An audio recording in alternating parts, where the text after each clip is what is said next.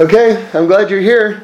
We're getting ready to celebrate Hanukkah, and I've been thinking about a lot of things, and about light, and about Hashem's closeness, about feelings of just what this world sort of evokes in us, which is just a sense of alienation and abandonment, and how all these things combine, light and darkness, and all the rest. So let's try to put them all together in sort of a comprehensive way, God willing, in a way that we'll be able to maybe reframe a little bit and get a better sense of just what's going on moment by moment in terms of our lives, in terms of the world, and maybe a deeper appreciation, God willing, of God's closeness. So let's just begin with just a couple of thoughts of Hanukkah, and then we're going to go. We'll develop the theme, and you should know that. There's a quote. I don't know who said it. Someone very illustrious, but. Which is that the Jews are just like everyone else, but only more so. So that's I always like that quote, because it's sort of like we tend to experience highs higher and lows lower and things like this. So you should know in the reason why I'm bringing that up is when we talk about the holidays, the holidays basically are sort of like the headquarters or the capital of a certain type of energy.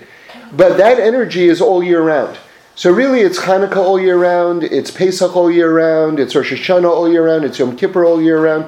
But then there are certain unique aspects about the holiday by being sort of like the point where that idea radiates throughout the calendar, that there are certain extra additional opportunities to achieve within that sphere.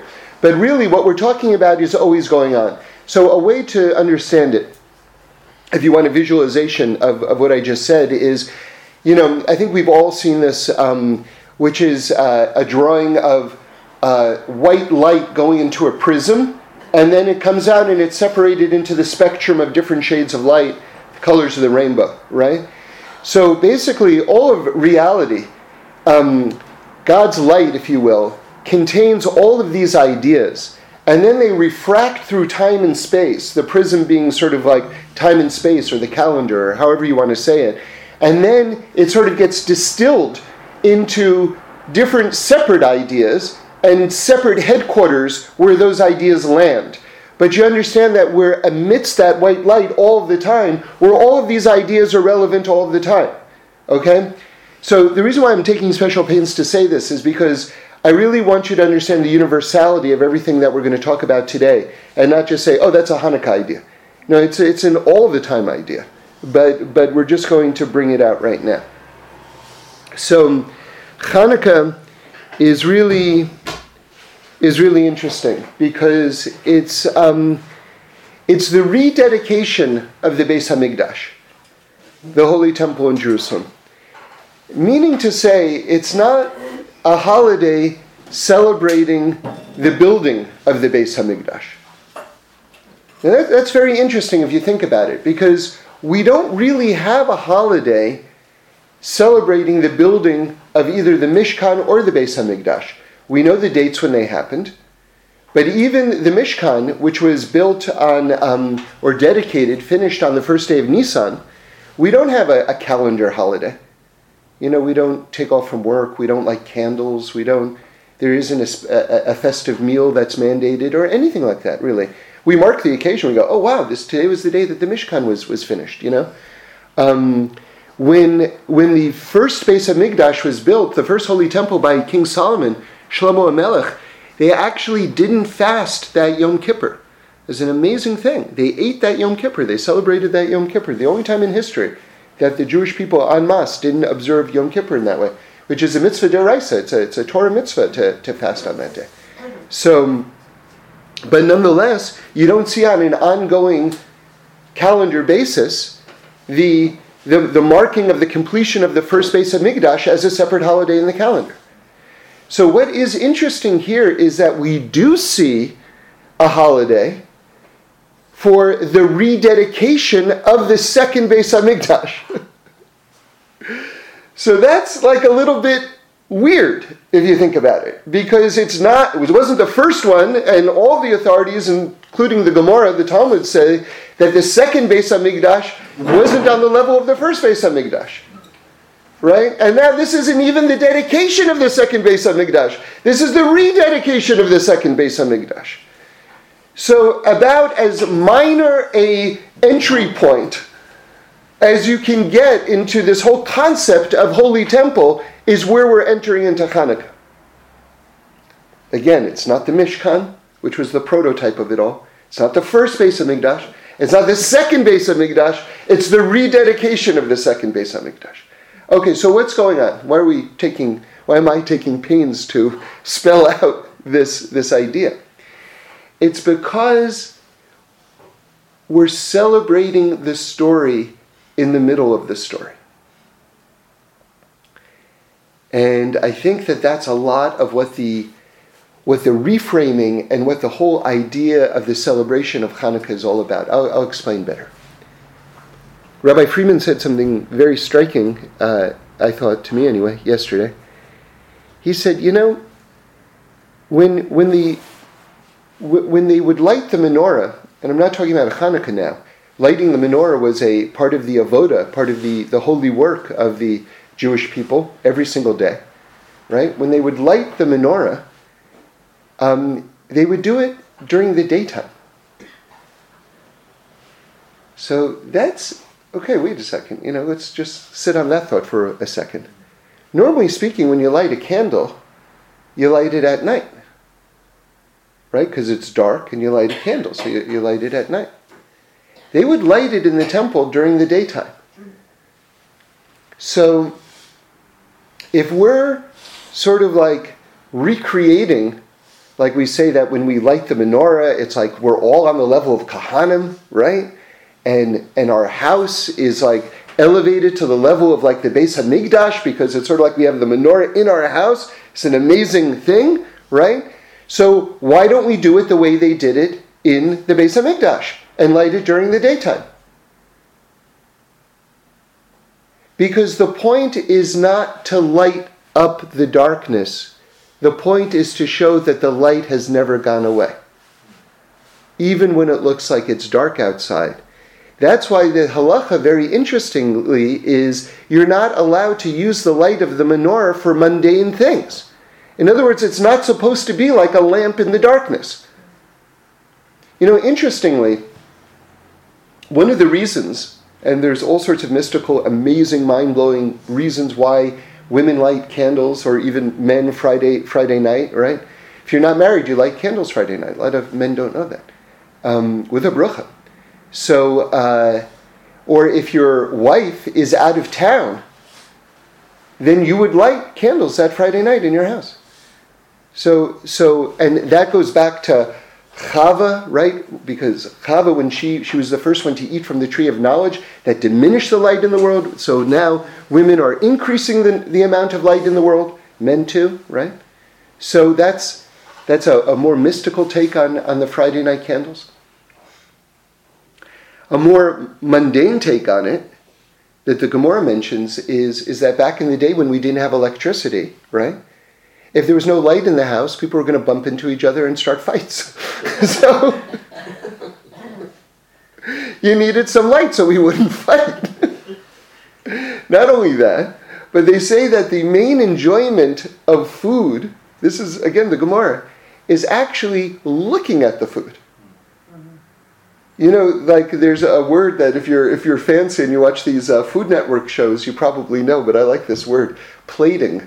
Have you heard this word? So that's how you present the food on the plate. That's called plating. And that's a lot of the experience of the meal is how it's presented, right? So another reason why we have Shabbos lights, right? I'm just talking about light in general, light in darkness. We're not talking about Shabbos now. We're still talking about Hanukkah, but just trying to tell you about the utility of having light in darkness on a practical level is so that we should appreciate the food that we're having on Friday night so that we can see it, okay? Imagine if you went to a super fancy restaurant, like really, like a super fancy restaurant, and you were blindfolded. Imagine how much less you would enjoy it, right? So So interestingly, so then you would say to me, okay, so then when you light, since we see all these great things come from light in the darkness, shalom bayis, you're not fighting with each other, you're able to see everything around you and appreciate and everything like that. So we should have lots of light so that we can really use them. So the halacha is, no, you're not allowed to use that light. What? Like, what? It seems so counterintuitive. So then, okay, so then if we're not going to, if we don't need to light up the darkness, so then let's light during the daytime. Because you don't need any light during the daytime, so then let's light during the daytime. You don't have any concern about misusing the light, right? Because you won't use it for mundane reasons. But that's not the point. The point is that we're not just lighting up the darkness, we're showing that even in the darkness there was always light. And now let's get back to what we were talking about before, and now it will start to make more sense why I wanted to dwell on it so much. The whole idea that we're celebrating the rededication of the Beis HaMikdash. You see, a lot of people think, when they think about the creation of the world, they think, okay, there was all darkness, and then God said, let there be light, and there was light. But that the starting point of creation is darkness, and then comes light. But that's not true. The starting point of creation is that God exists, and that God existed before the world existed, and that God is one of the many names for God amongst the Torah understanding, each focusing on a different aspect of the one true God, is the Or Ein Sof, light without end. So God, the world begins with Or, with endless light. That is the starting point of the world, is endless light. And then God creates this world where temporarily there's this darkness, and then he ushers in an aspect of his light. So in other words, when we're talking about light and everything like that, when we're talking about the light that's in this world, we're already, like when we're talking about Vayahi or, let there be light, the initial words of light coming into this world, we're already in the middle of the story. Because that light comes from an earlier light before the world was even created. Now with that in mind, understand the following. Hanukkah happens on the 25th day of Kislev, right? The Hebrew month of Kislev. If you look in, because everything is contained in the Torah, all of history, all of future history, everything is contained in the Torah. If you begin with Breshis, the very first word of the Torah, right? With beginnings, God created the heavens and the earth. And you count 25 words, 25 because Hanukkah is on the 25th day of Kislev. The 25th word of the Torah is Or, is light. And not just any mention of light. The mention of light. Vayahi or, let there be light.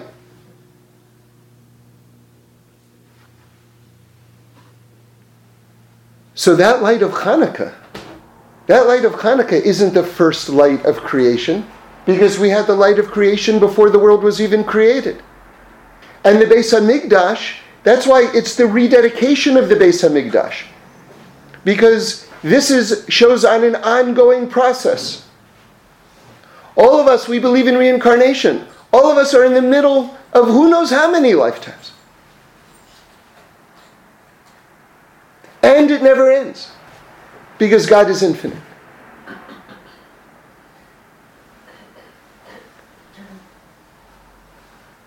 So I want to go further into this idea.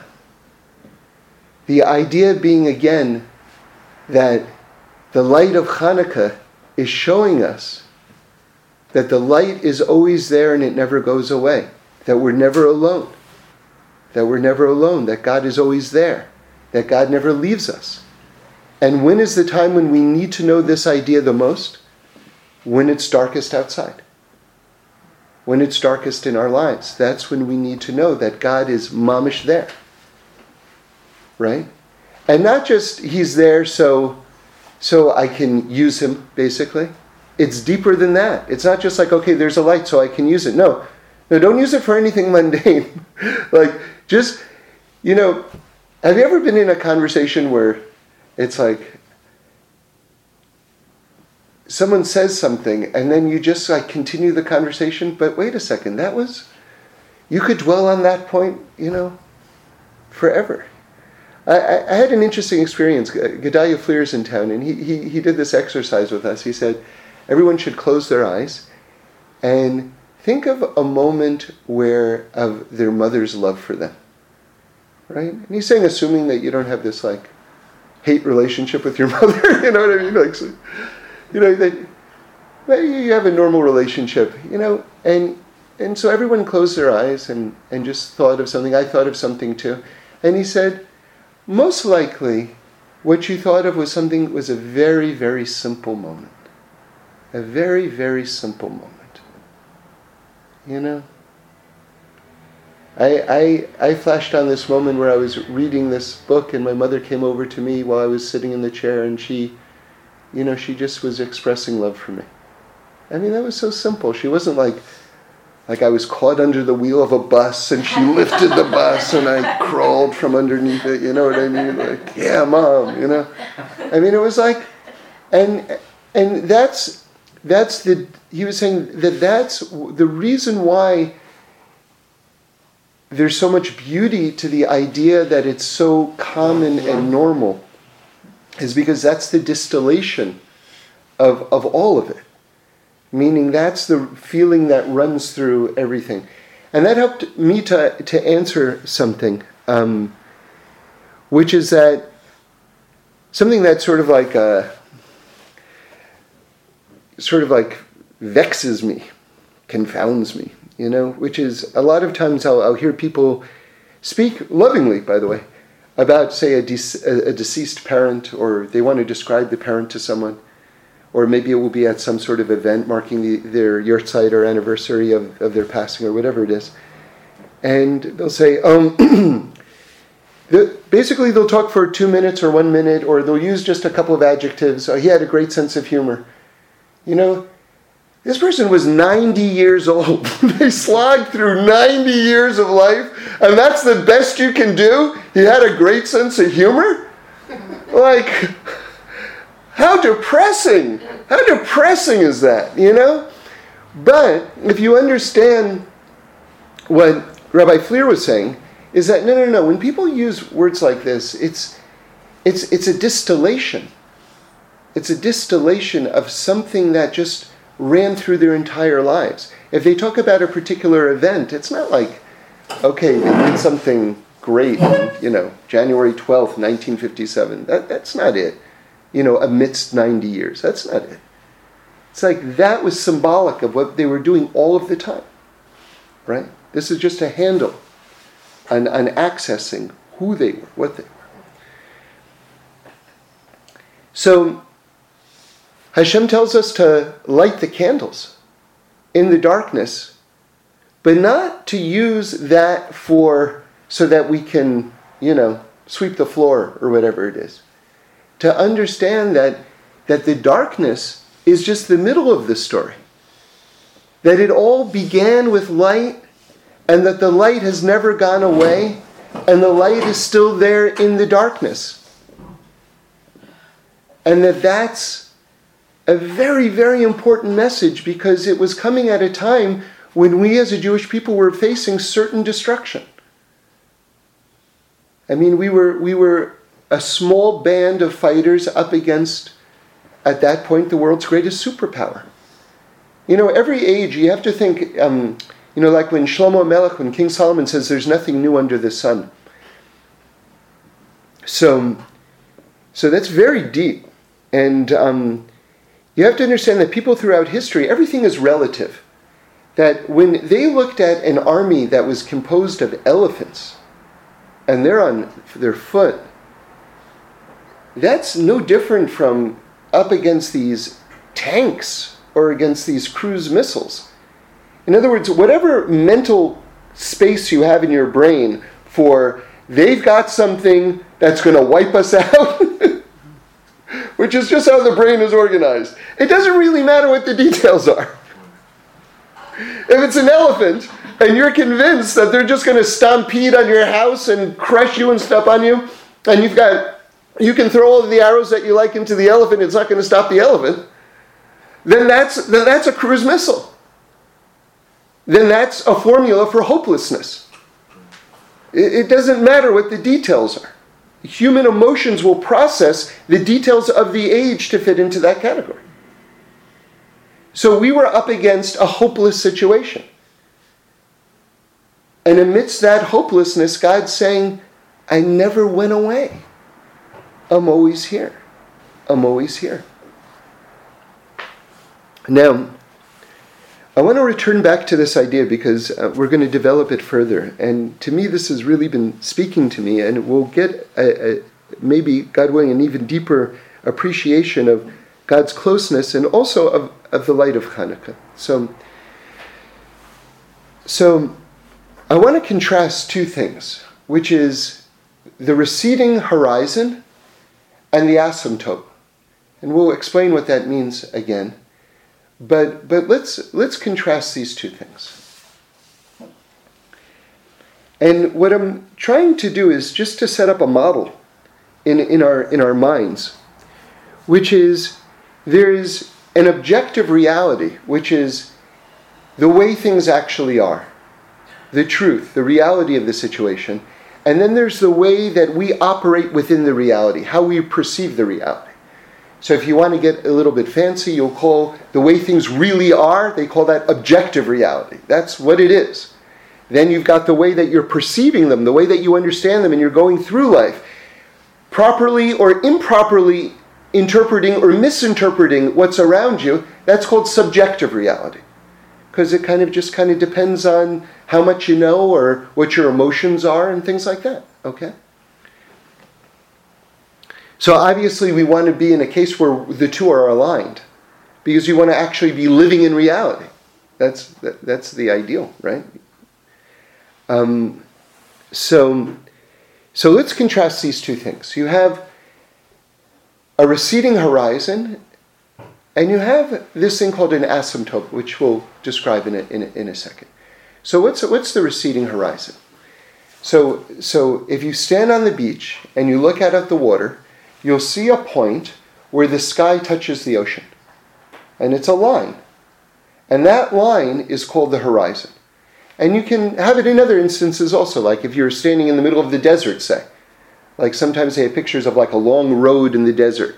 And you see the desert all of a sudden ends basically where the road ends, where the sky meets the road. Right? That line is called the horizon.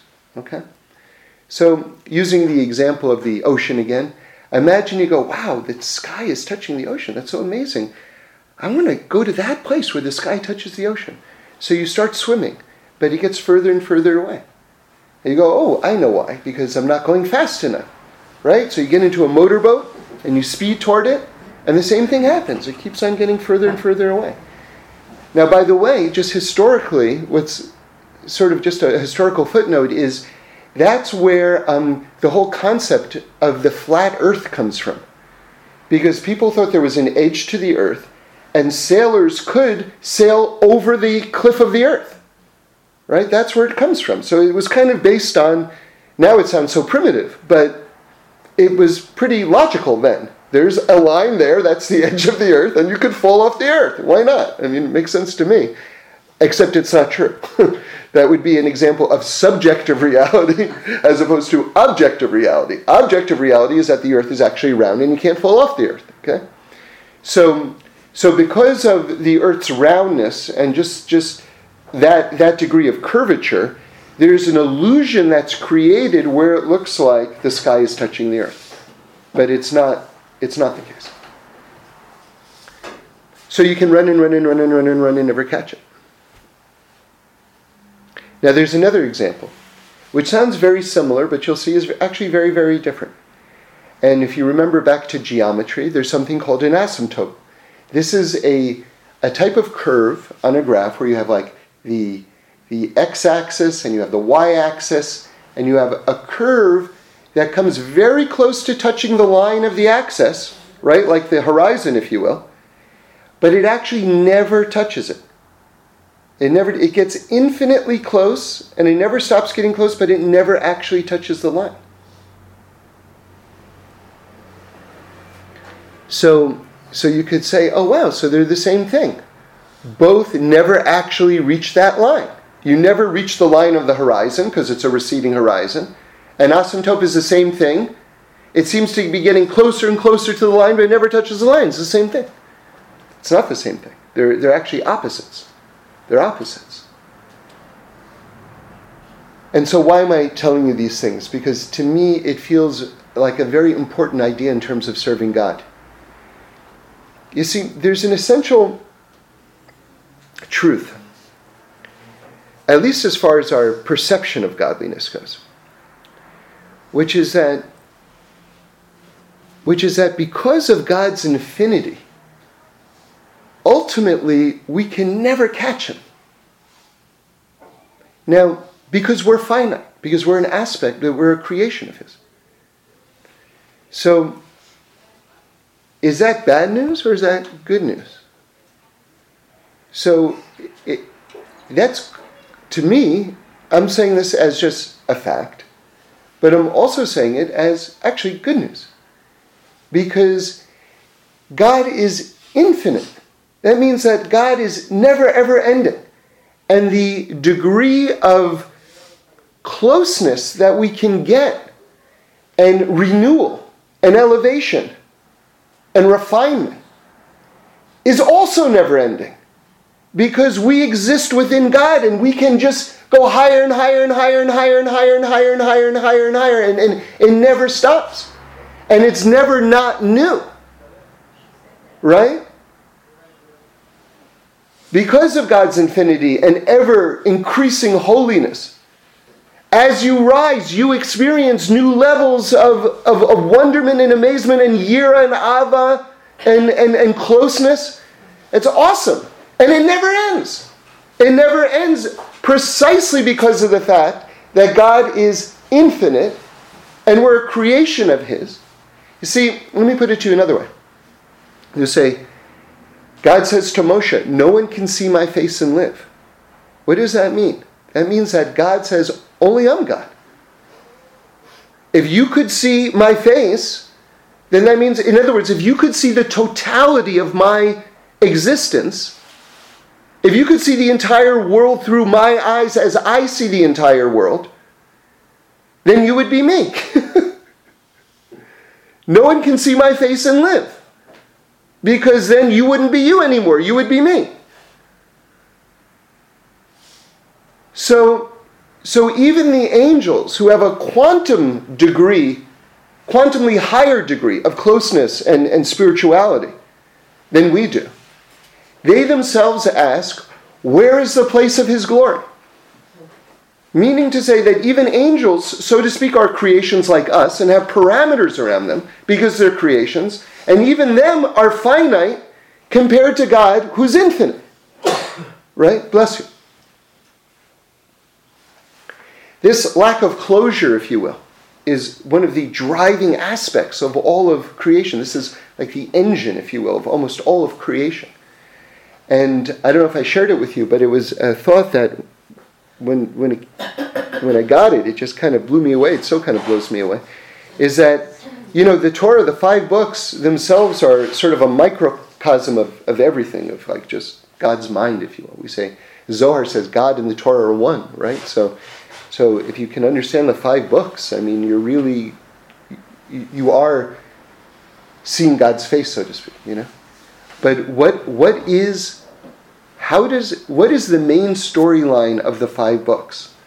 It's the Jewish people going into the land of Israel. Isn't it interesting that the 5 books end with the Jewish people never getting into the land of Israel? That's the entire story of the Torah. If you have to boil it down into one sentence, that's the story of the Torah. Why do we never get into Israel? By the way, that does happen in the 6th book, but that's not the Chumash. That's already on a different level of Kedusha. This is the 5 books are on a higher level. Nothing touches that. We never get in. Why? Because there is no closure. There is no closure. It will always be the finite chasing the infinite. So now you could say extremely incorrectly, so I'm just chasing after a receding horizon. It's all an illusion. It's all nonsense. Absolutely not. It's the asymptote. You're getting closer and closer and closer and closer and closer and closer and closer.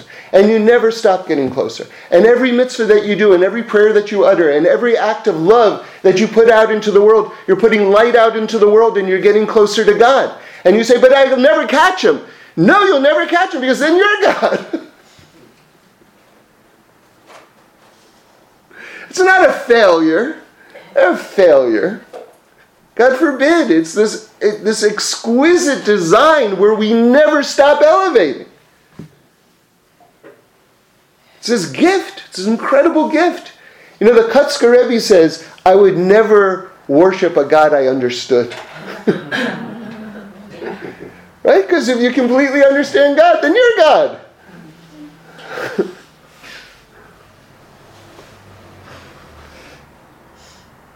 We have a whole category of the mitzvot called chukim. Chukim are mitzvahs that are beyond the rational mind's ability to understand. They have to be there. Of course they have to be there, because the mitzvahs are a reflection of the dynamics of the world. What a gift that God gives us this tool of the mitzvot, where we can travel to a place where our rational mind stops and then we can go beyond it. And people who don't understand, unlearned people, say, oh, unless you can explain it to me, then...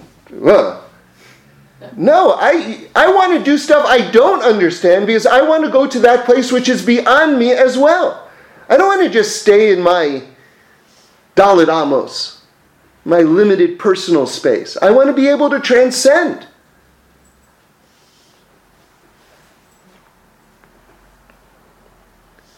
So now, let's go deeper. So the Ramban says famously that the Torah is black fire on white fire. Okay? And remember, fire is light. Right? We're still talking about Hanukkah. Fire is light. The Torah is black fire on white fire. So what does that mean? So again, the black fire... No one should ever think that the white of the Torah scroll is just parchment or paper, like just a place to put the ink. It's black fire on white fire. The black fire is the revealed aspects of the world, right? Because if it's black fire, you can read it, right? It's apparent. You can see it, you can understand it, or you can try to understand. Then you've got the white fire.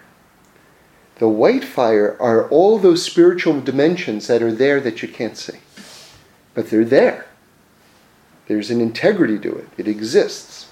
Remember, science, math, physics, all talk about now dimensions that exist that we can't see. That if you think that what we're talking about in terms of the white fire is just the realm of religion, you're completely wrong. You don't know what you're talking about.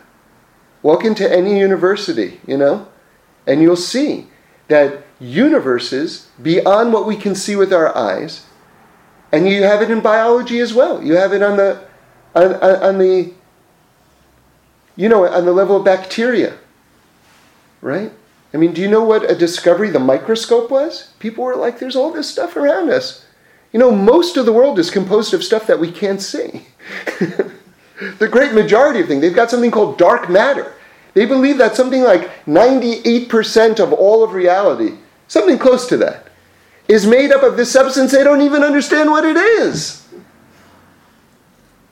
And this is why we're talking about so authoritatively about, there's this and there's that. The bulk of stuff we can't even see. The example that I heard from Reb Shlomo many years ago that always stayed with me was, you imagine you're looking through a keyhole and you see someone's raising a knife over someone else. And you say, there's a murder about to take place. And what's going on? It's an operating theater. And there's an operation about to take place where the person's life is going to be saved. Right? that's this world. That's the next world. We don't know exactly. We're seeing a tiny piece,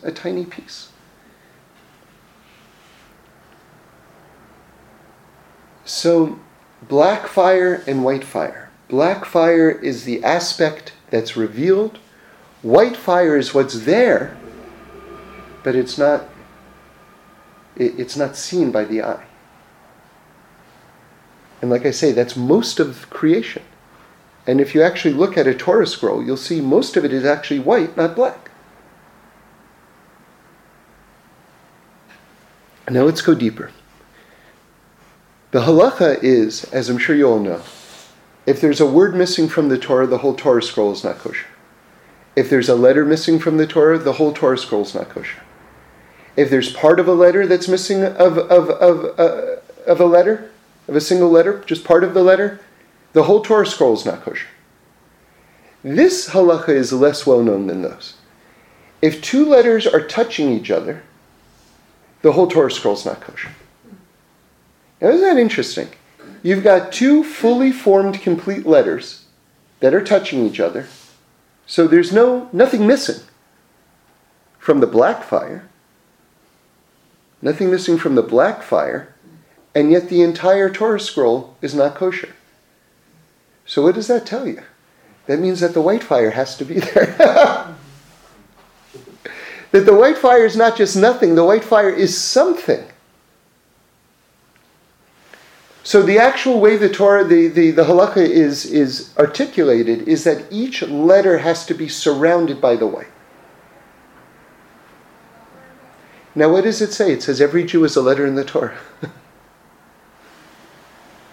So that means there's us, and we're surrounded, each and every one of us is surrounded by white fire. And if it's not there, then it's not kosher. Because you need the presence that there's a concrete thing. You see, now hear this point very carefully. The white fire is not the absence of something. White fire represents all the things that are there, we just can't see it. Right? So the white fire represents all the spiritual worlds that we exist within that are right there. So there's a concrete aspect to the white fire. The white fire can't be diminished by having two letters touch each other, because that which needs to be there is being closed out, isn't present. But that which needs to be there and is a concrete presence in our lives is also that thing which isn't seen. So now let's put these thoughts together. You see, when the asymptote, when that curved line never hits the axis, what's between the line and the axis? That's the white fire. That's the presence of God. That's the infinite which exists beyond our finite ability to hold it completely, because we're finite and it's infinite. In other words, it's not talking about something that isn't there. It's talking about something that's mamish there, that's absolutely essentially there.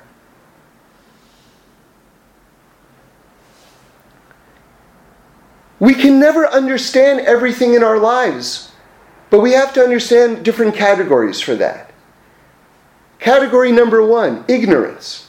Ignorance must be vanquished. You're chayav for your ignorance. You are responsible for not being ignorant. You will be charged if you remain ignorant, or as Reb Shlomo put it so beautifully, in this generation, it's a criminal offense to be superficial. Right?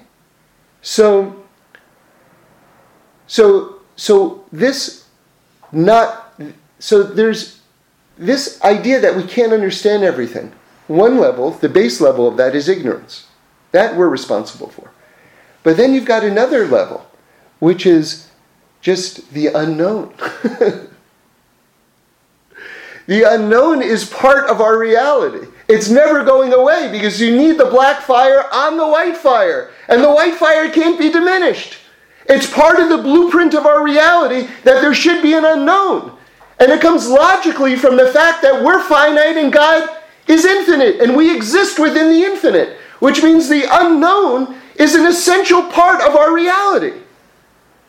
But now we find out that you can't get rid of it. You can't have it. So let's smush all the letters together. That's the ultimate Torah scroll, where we understand everything. Torah says that's not a kosher Torah. Every single letter has to be surrounded with white, because every single person has to understand that they're never going to fully understand. But that lack of understanding is the presence of the infinite in their lives. When you don't know, of course you don't know, because you're standing before God at that moment who's infinite, who's right there, right now, surrounding you. That's the infinity in your life. You don't know? Nice to meet you, says God. What's going to be? We're going to find out. Welcome to the ride that never ends.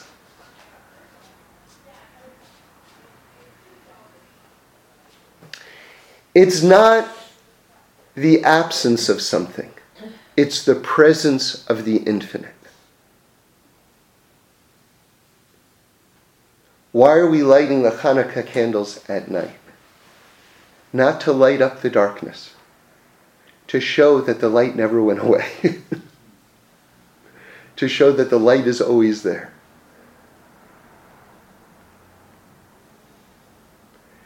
So all of us are letters, all of us are surrounded by the white light, all of us are in touch, are right here with the infinite right now, right? Because all of us are letters, right? There's a surrounding area between each one of us, right? We're all letters on a page, right? And we're all surrounded. Like here's this room is the white light. This is the white fire. This is the parchment that all of us are sitting on. And that unknown is exquisite. That's the exquisite unknown, because that's the presence of God. That's the infinite. That's the infinity of God, which we, through God's just total, utter love for us, allows us to dwell within. Okay. Happy Hanukkah. So it's just so important that we just get the point of all this, is that the unknown in our lives is actually the presence of God. And when we go, I don't know, you say, oh, that's because I'm standing in front of the Infinite One, who's right here surrounding me. And that's a moment actually to connect and to feel a closeness, as opposed to getting frustrated or feeling abandoned. Right? And that's going back to what I was saying initially about objective reality and subjective reality. That the objective reality is what's really going on, which is that God is there right now. The subjective reality is thinking, oh, because I don't know what the next thing is, or I don't understand my own life, then therefore God is very, very far away. But no, that's just us grappling with the unknown. But when we understand that we're finite and God is infinite, we understand that there will always be an unknown, right? Because the Torah itself doesn't end with the Jews getting into Israel. The Torah itself ends with the ongoing journey. And the fact that we don't know is just an invitation from God to experience His infinity at that moment, but also His closeness. Because again, we're letters in the Torah, and the halacha is that remember, the Torah is the blueprint of reality. So whatever's going on in terms of the halakhas of writing a Torah is going on in terms of the whole world in our lives. Every person is a letter, and every letter has to be surrounded by the white, which means that we are being embraced by the infinite, that we are actually being embraced by the unknown, right? But that's okay, you know? You know, Rabbi Green tells a beautiful story. And then I'll tell you a story also of my own, which is He said when he was a little boy, his I don't know if it was his mother or his grandmother, you know, it was a very hot day, and she was taking him out, and he just didn't have the patience, and he was just so tired, and it was so hot, and she took him to the store, and they waited on a really, really long line, and then she took him on this bus ride, and he just didn't want to do any of these things, you know. And then they got to this park, and she had bought a whole picnic, and they had arrived at this beautiful place, and he was so happy. And he just didn't understand while it was going on that the whole thing was being done for him, right? So that's our lives, right? That's an example of our lives. And I'll just tell you something from my own life about the naming of my youngest daughter. So we named our other kids after people who, you know, were deceased, you know, or there was some other special circumstance. So meaning to say that we had the name ready before the child was born. But our youngest daughter, we didn't have a name prepared. So it was the first time we actually had to choose a name, if you understand, because all the other names were sort of given to us, right? So this was a unique challenge, like how are you going to pick a name? So we, you know, there's a teaching that says that basically there's a level of prophecy that comes when a parent names a child, that you get some sort of special insight, and that's what it is. And my wife and I were up late, and we just didn't have, there was no inspiration coming to us. And I was feeling actually abandoned. I remember thinking that particular word, that it's like, why isn't God like telling me, so to speak, you know, or inspiring me, whatever it is, to know what the name is, you know? And it was you know, I didn't know. So we had come up with two different names, and we didn't know. We honestly didn't know. And the naming that you do is by the Torah, which makes sense, because if each of us are a letter, then the naming should be by the Torah, right? Because you're naming your letter, if you will. You know what I mean? There should be that correlation. And it got to the point where they're taking the Torah out of the ark, and they're bringing it to the bima, right, to read it. And then I'm a Levi, so I have the second aliyah, so I'm going to come up and I'm going to say the name at that point. And we still don't have the name. You know, so I run out into the hallway of the shul, and I call up my wife, and she's still in the hospital, and I'm like, well, which name do you want it to be? And she's like, I don't know. And I was like, well, let's make it one of these two names, you know, because that's what we had narrowed it down to. And she was like, okay. And I was like, looking in, I see him, he's about to put the Torah down on the bima. I said, I gotta go. I said, do you trust me? And she says, yes, what you pick, and then that's gonna be it. So I go in, and I decided, because one of the names that we were thinking about was Talia. I'm thinking, okay, it's gonna be Talia. But I didn't know, I wasn't basing it on anything, especially since we weren't naming her after anyone. I never even considered that name, you know, before the last probably 24 hours or something like that. In fact, I'm sure it came from my wife. So the word tal is which means dew, right? That comes from above. In the Talmud, it says it comes from like the seventh heaven, basically the highest of the heavens, and it starts above and it comes down, right? So the word tal appears in the Chumash, in the Torah, but not that many times.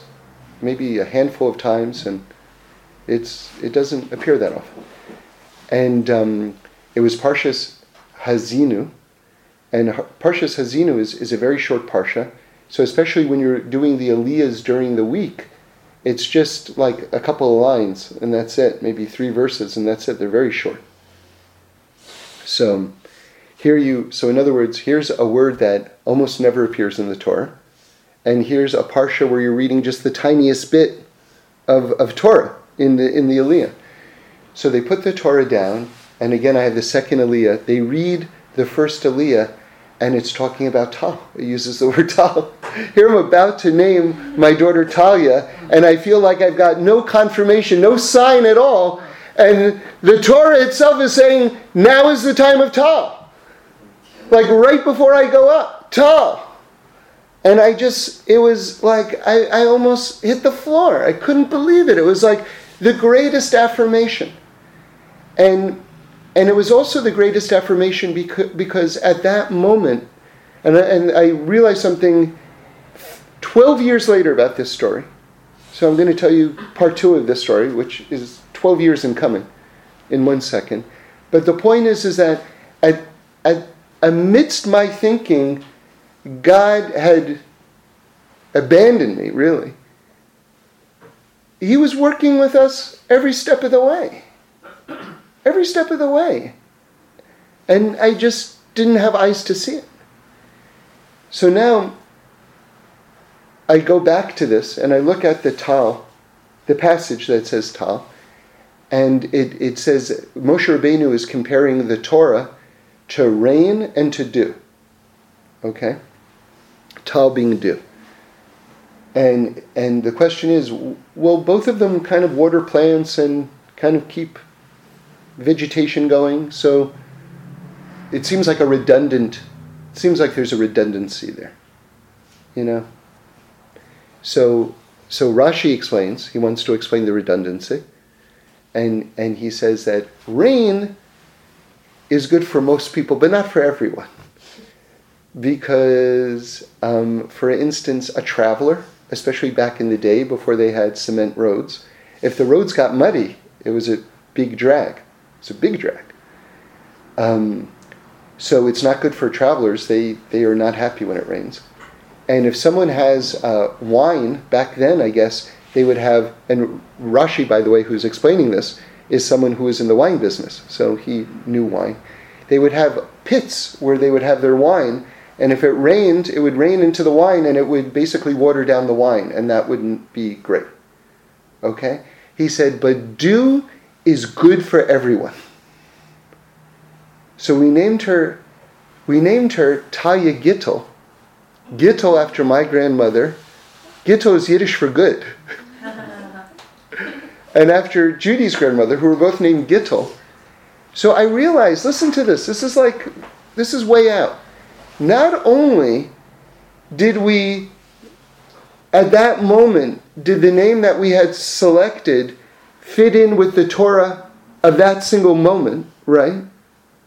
But it was the Rashi on that pasuk, because Rashi says, dew is good for everyone. And her name is Taya Gittel, which means good dew. I mean, you can't get anything more. It's like, you know, in those movies where you hit a bullseye and then you do it again and the second arrow splits the first arrow. It's also a bullseye, but it's actually split the bullseye. So that's the white fire. That's the black fire within the white fire. That's the black fire thinking that the white fire around you is absence. And then finding out that the white fire around you is actually the presence of God.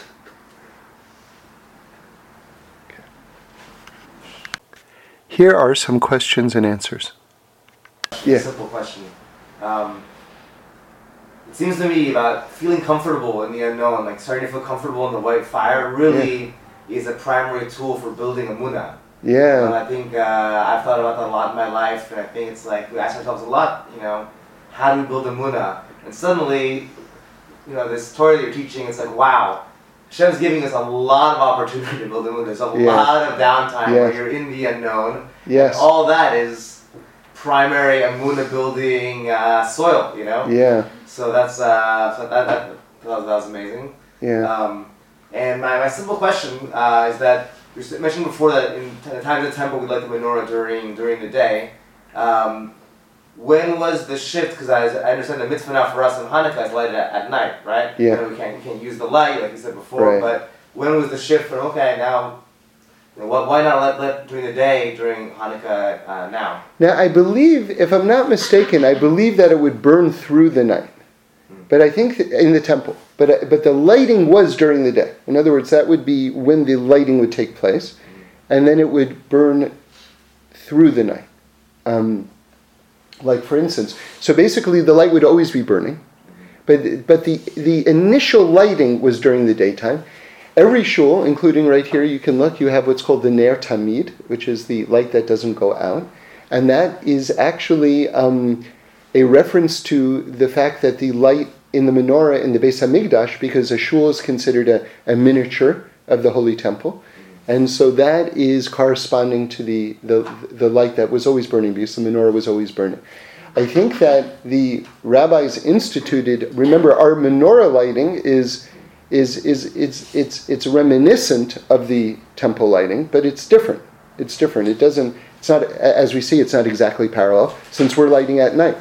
But I think that the lighting at night is part of what they call Persumei Nisa, which is publicizing the miracle, because Chabad puts these menorahs on top of their cars, because the idea is that we want the world to see that this miracle actually took place. That's actually, like for instance, you don't really see that so often in other mitzvot, that you actually that advertising it is one of the main aspects of it.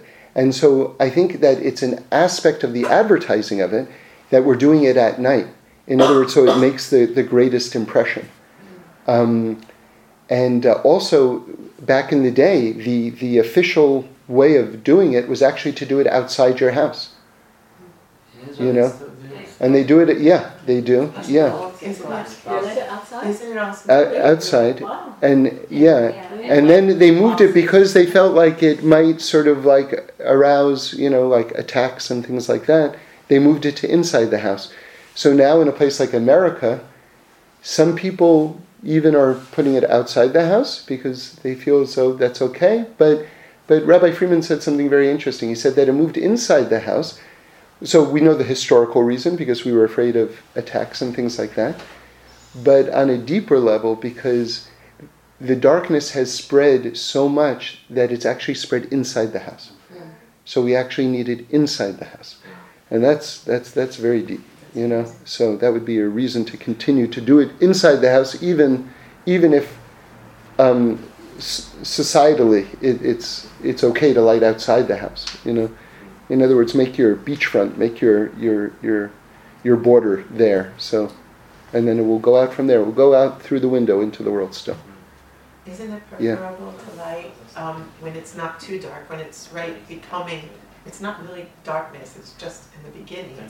That's why you're supposed to perhaps light right. Well, people are still out in the streets, they say. But I'm just saying, it's not really, it's daylight becoming night. It's like just at that transition. Right. So that might have a significance also. Yeah. Reb Shlomo said that while people are still out in the marketplace, meaning he gave a sort of a deep interpretation of that while there are people who still don't have a home, that you're lighting, because those are people who aren't in their home. They're still walking around, So while you still have people who haven't found their place yet, they need to see that light.